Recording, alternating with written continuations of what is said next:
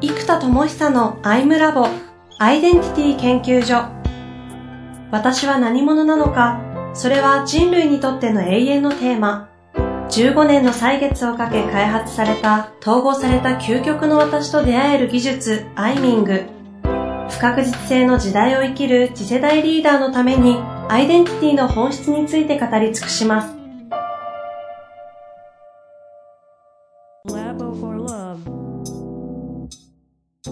こんにちは、遠藤和樹です。生田智久のアイムラボアイデンティティ研究所。生田さんよろしくお願いいたします。はい、よろしくお願いします。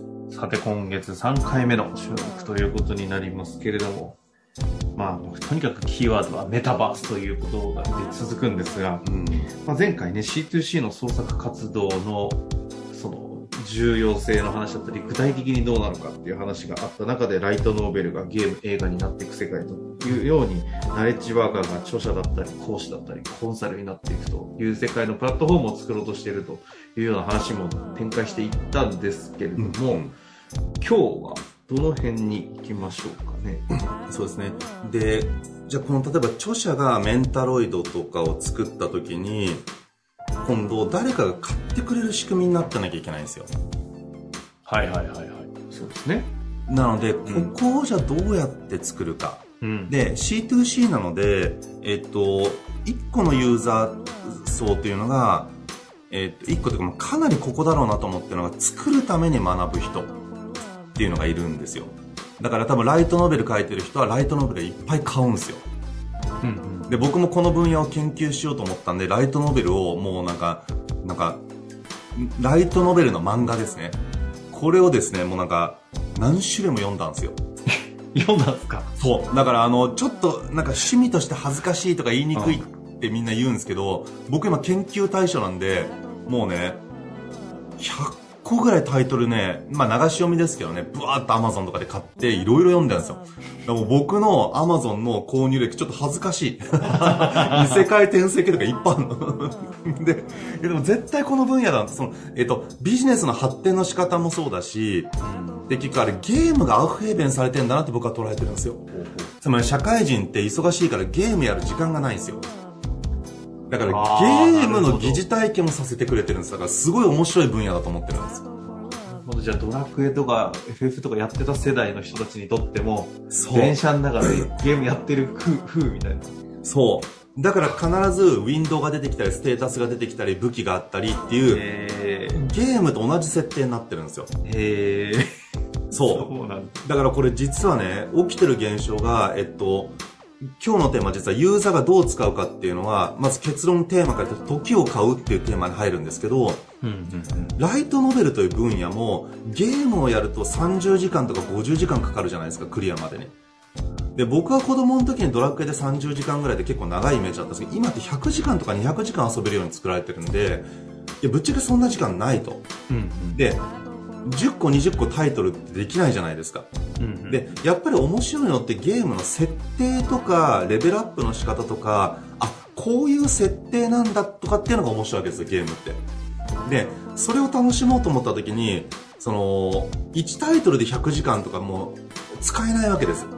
でもライトモデルだったらねあの1タイトル10時間ぐらいでもう5時間ぐらいで読めたりねなんなら1話2話でいきなりもうあの、最強になってたりするので、うんうん、いきなりその設定を楽しめるんですよ。実は設定を楽しみみたいなことがあって、これをですね、100時間でね、じゃあ例えば、な20タイトルぐらい楽しめるわけです。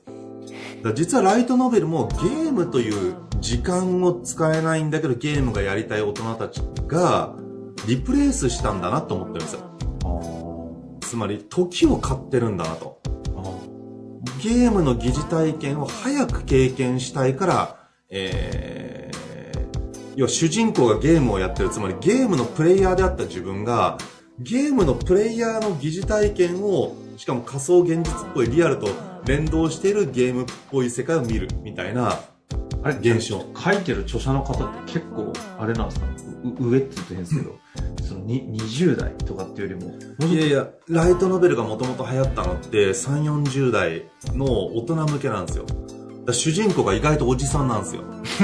そう本当に。主人公が30代、40代。知らぬわ。そうなんですか。そう。で、あ、じゃあ本当にその世代なんですね。そう。だから、コナン君とか主人公が子供じゃないですか。うんうんうん、とか、えっ、と、言っても青年ぐらいですよね。普通の漫画って。うん、でも違うんですよ。ライトノベルの世界結構主人公ね、30代、40代のおじさんなんですよ。マジそう。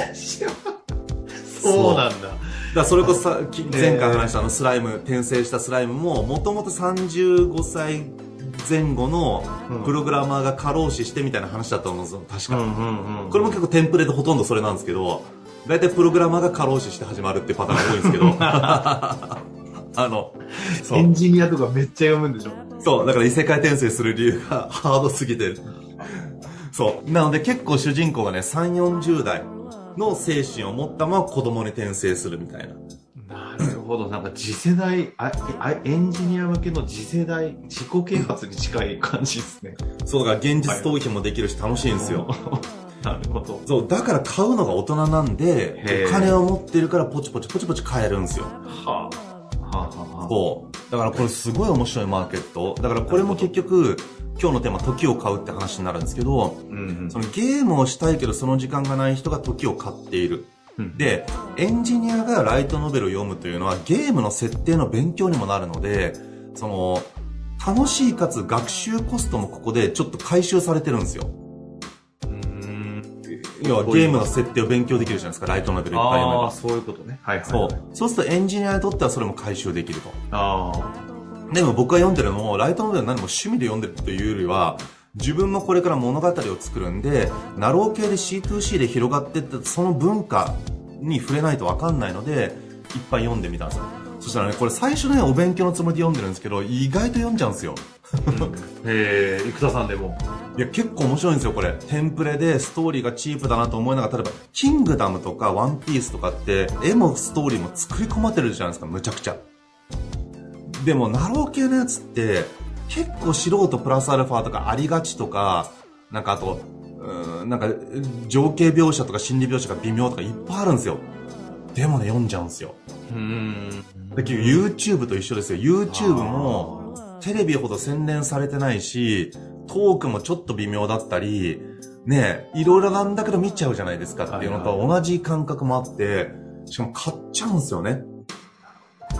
で、かつ、ここ最近、つまり、作られたコンテンツが消費されるって文化としても、その、えっと、今ですね、このライトノベル系がむちゃくちゃ伸びていて、結局それがコミカライズされたものがピッコマでもむちゃくちゃ流行るんですよ。うんうん、で、こっちは韓国なので、その、日本だとね、なんか異世界転生系なんですよ。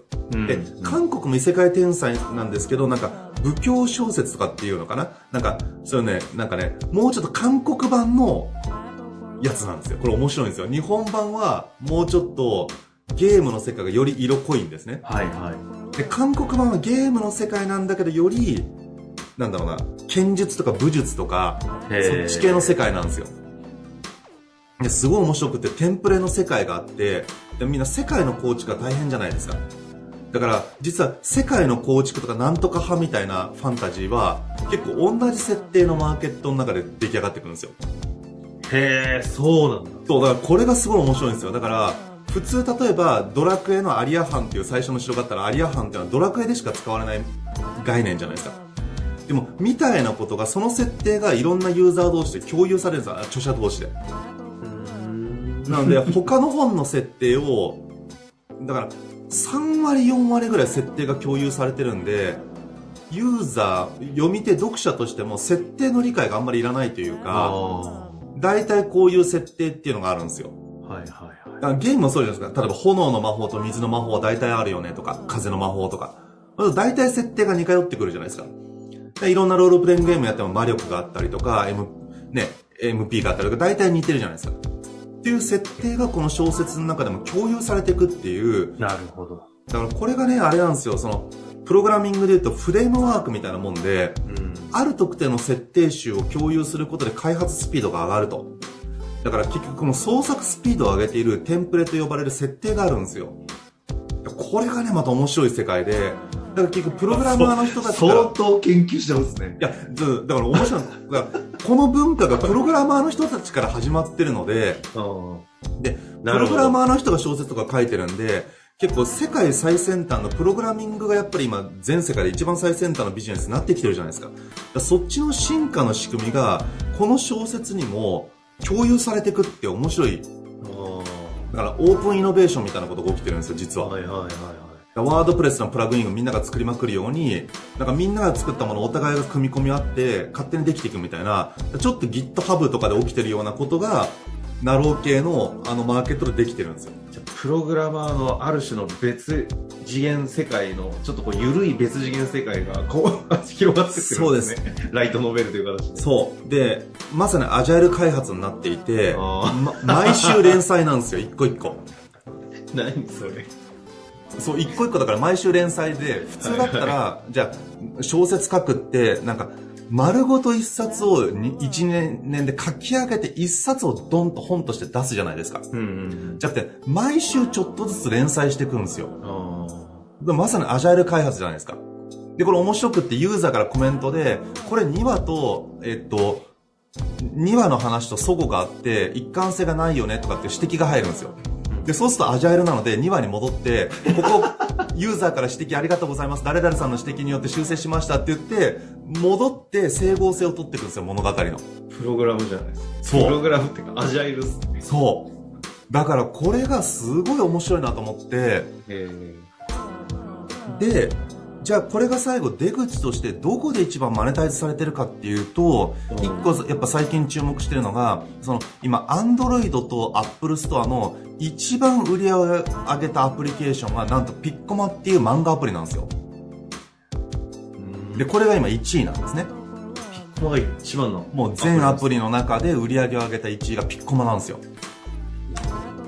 で、じゃあもうこの売り方最強だろうと思って見ていくと、で、ここです。今の話が繋がるんですけど、売れてるのって何かっていうと、この韓国が作ってるんで、武教小説と呼ばれる、いわゆる異世界転生系です、日本でいうライトノベル系の韓国版がまず流行ってますと。うんうん、で、えっと、で、もちろん日本のそういうライトノベル系のコミカライズされたやつもいっぱい載ってるんですよ。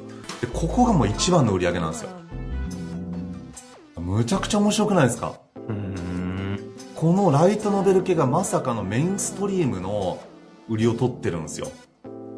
で、アマゾンのランキング1位なんかも、こっち系で流行った、えっと、ダークファンタジーの、えっと、オーバーロードっていう、あの、もう、ライトノベルがあるんですよ。で、これがもうむちゃくちゃこのマーケットで有名で、大人もだいぶ読んでるんですね、これって。で、ダークファンタジーなんですよ。まあ、例のごとく、プログラマーの主人公が死んじゃったんだけど、これも多分40前後のプログラマーで あの、魔王に転生するっていう、ネットゲームのキャラクターになっちゃうって話なんですけども、えっと、もう本当それがですね、それが発売される前後とかって、あの、予約とか始まるじゃないですか。アマゾンの全ランキングで必ず1位になるんですよ。全書籍の中で一番売れるんですよ、それが。その時期は。ぐらい、もう、ライトノベルが上位をドーンと取るんですよ。最近 Amazon ランキング全体見るとですね、ライトノベル出身の、えっと、コンテンツが、もう有名な小説とか漫画とかを抜かして、ドーンと来てる。だから、売れてる漫画もそっち系が増えてるんですよ。そうするとこの C2C のテンプレ系の、えっと、漫画が、一番売れてきてると。で、で、これがピッコマに出てくるから、それを50円でポチポチポチポチみんなが買ってくるんですよ。で、テンプレだから量産できるんですよ、実は。ので、これをピッコマは最近600億、えっと、資本入れて、えー、時価総額8000億になったんですね。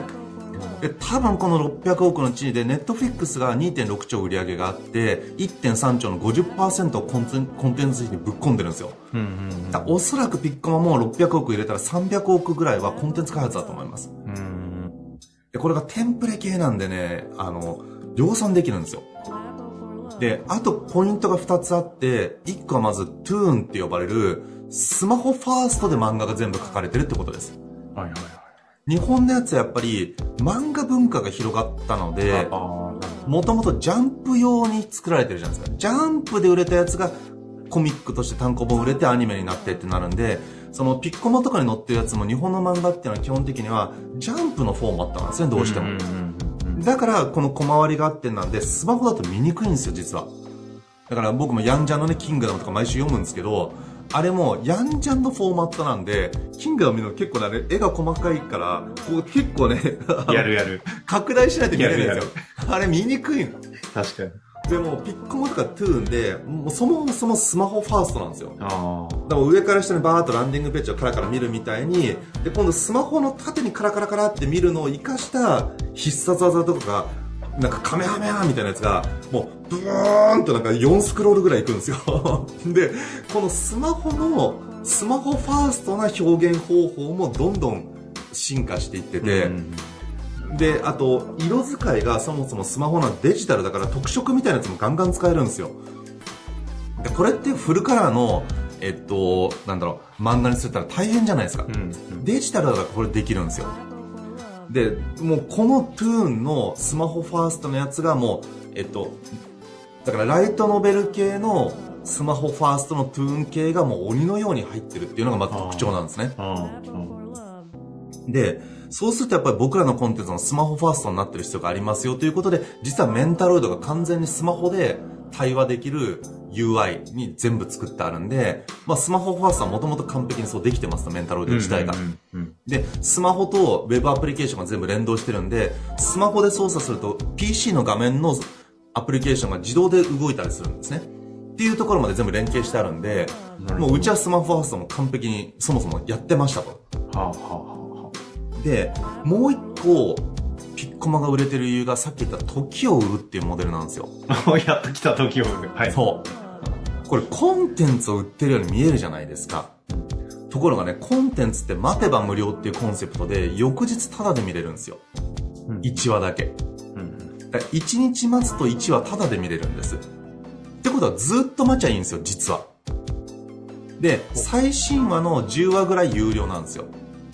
でもこれもじゃあ、8週間待てば、2ヶ月ぐらい待てば、タダで見れるんですよ。へー。だから1日1話タダで見れるし、最新話も、まあ、8話か10話ぐらい、えー、は有料なんだけども、まあ、2ヶ月待てばタダで見れる。え、あの、細かいんですけど、1日1話ぐらい出てくるんですか？えっ、とですね、例えば、もう100話あるコンテンツがあるじゃないですか。100話中、1日1話だけタダで読めるんですよ。そういう意味ね。そう。だから100話までタダで読みたかったら。いや、それはでもわかるわ。絶対買うわ。そう。100話までタダで読みたかったら、100日かけて1話ずつ読めば、100話まで読めるんですよ。タダで。はいはい。ということはですね、これ面白くってコンテンツタダなんですよ、実は。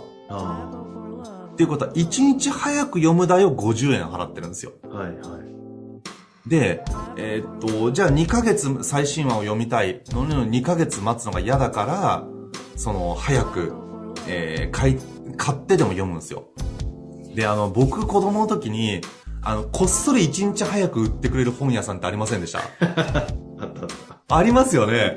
あのね、レジの裏に積んであるんですよ。ジャンプとかもね。そう。で、店舗に出しちゃダメなんですよ。多分、集英社との契約で。で、レジの裏に積んであって、あのー、その店員さんに、すいません、ジャンプお願いしますって言うと、レジの裏に積んであるやつを出してくれるんですよ。うんっていう本屋さんがあって、そうするとね、みんなね、地域にそういう本屋が必ず1個ぐらいあるから、そこ行ってみんなジャンプ買いに行くの。で、1日早く日曜日にジャンプ、だから休みだし読みたいのよ。で、あの日曜日に読めるっていうのがすごいステータスで、うん、ジャンプ買ってくるやつがいるんですよ。大体。そうするとそいつ、次の日の学校でも喋れるそう。で、次の日そいつはもう読み終わってるから友達にシェアする。俺も昨日読んでるから、みたいな。そうすると、それすっごい人気者になるんですよ。ジャンプ毎週持ってくるやつ。そう。で、その1日早く、たった1日早く読めるためにわざわざちょっと遠いとこまでチャリで行って買うんですよ、それって。でも、やっぱりエンタメって早く見たい、早く見たいって気持ちがすごいあるじゃないですか。か結局、これで1日早く買える代が50円なので、時のマイクロコミットメントなんですよ。時を売ってかつ50円。これね、ピッコマやってるとわかるんですけど、1巻700円って言ってると高くて買えなくなるんですよ。でも50円かける12話ぐらい全然ポチポチ買ってるから一緒なんですよ。物量と価格一緒なんですよ、実は。なんだけど、1巻丸買い700円は買えないんだけど、50円かける12話は大して面白くなくても買えちゃうんですよ。で、もうこれで行き着いたのが完全にこのモデルのビジネス書バージョンを作ればいいと。なのでビジネス書も1500円1冊っていうのはちょっとハードじゃないですか。これを50円でポチポチ買える、しかも1日待てば無料で見れますよっていうモデルをそのまま踏襲させてもらって、で、50円ずつ入れるとマイクロコミットメントになるんで、で結局学びって習慣化しないといけないんですね。うん、だから毎日1個ずつやってもらう方が実は効果的かもしれないっていうのは実際あるんですよ。であと50円払うことによって学びがコミットされるじゃないですか。エンタメってぶっちゃけネットフリックスみたいに、えっと、サブスクでも見れるんですよ。なんですか感情を揺さぶってくるんで、次を見たくなるから、サブスクが成功するなと思ってるんですけど、Kindle Unlimited 僕もやってるんですけど、これね、ほんと使わないんですよ。で、あ、こんなにいっぱいビジネス書を見るんだったらありだなと思って買うんですけど、やっぱりね、学びってかなり能動的なアプローチが必要なので、コミットしないとやらないなと思うんですよ。はい。で、Kindle Unlimited さ、あの、ね、ライトノベルの一巻とかをダウンロードする。それ読むんですよ、やっぱり。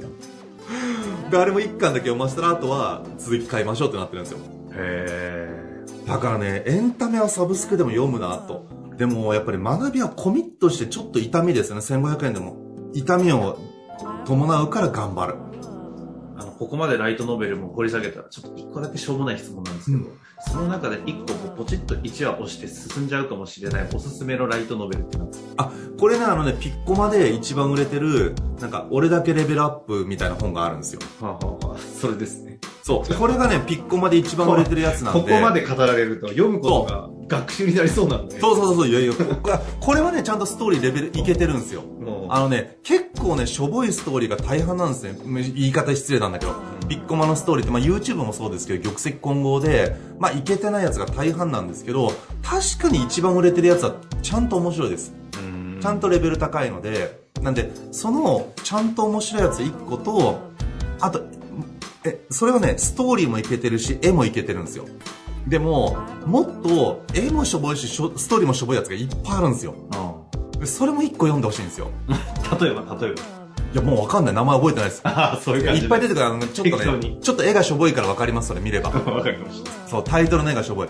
でも、それでもね、なんかね、50円課金する自分がいるっていうのに気づいたときに、やべえ、これで結局50円かける10個で500円払っちゃったよっていう瞬間に、強烈な気づきが出ます。なるほど。ちょっとこれは皆さんぜひじあの疑似体験していただいて。そう。時を買うというこの経験。そう。で、あとマイクロコミットメント。マイクロコミット。はい。この話、最後、あの、もうほぼライトノーベルメタファーというか、もうそっちの研究、うん、研究お披露目パーティーみたいな話でしたけど、はい。最後ギュッと、あの、あの、なんですかね、メンタロイドないし、あの、生田さんの世界に持ってっていただくと。まとめると、はい。えっと、まずメタバース空間の建物をクリックすると、えっと、本棚があって、うん。その本棚に、この問答回路の魔法の書があるんです問答魔法の書があって、これをピッコマの漫画のようにマイクロコミットメントしていくと、1話をクリックするとメンタロイドが1個ずつ起動するっていう仕組みにしていきますよって話です。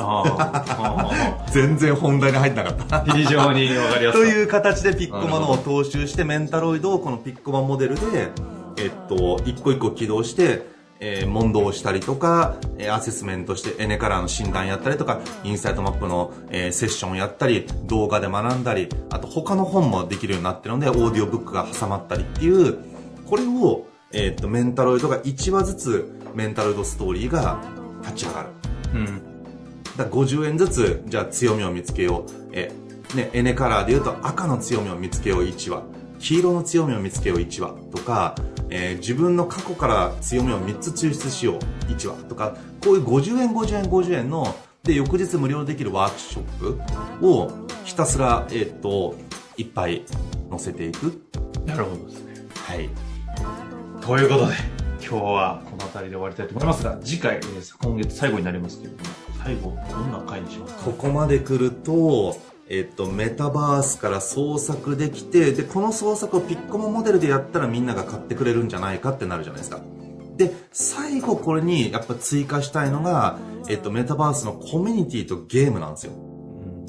だから、オンラインのネットワークゲームみたいな、コミュニティとゲームという概念で、えー、最終的に仕組みを作ると、継続的に盛り上がる可能性があるんで、ここをラストお話しできればと思います。なるほど。ということで、次回楽しみにしていただきたいと思います。ありがとうございました。はい、ありがとうございます。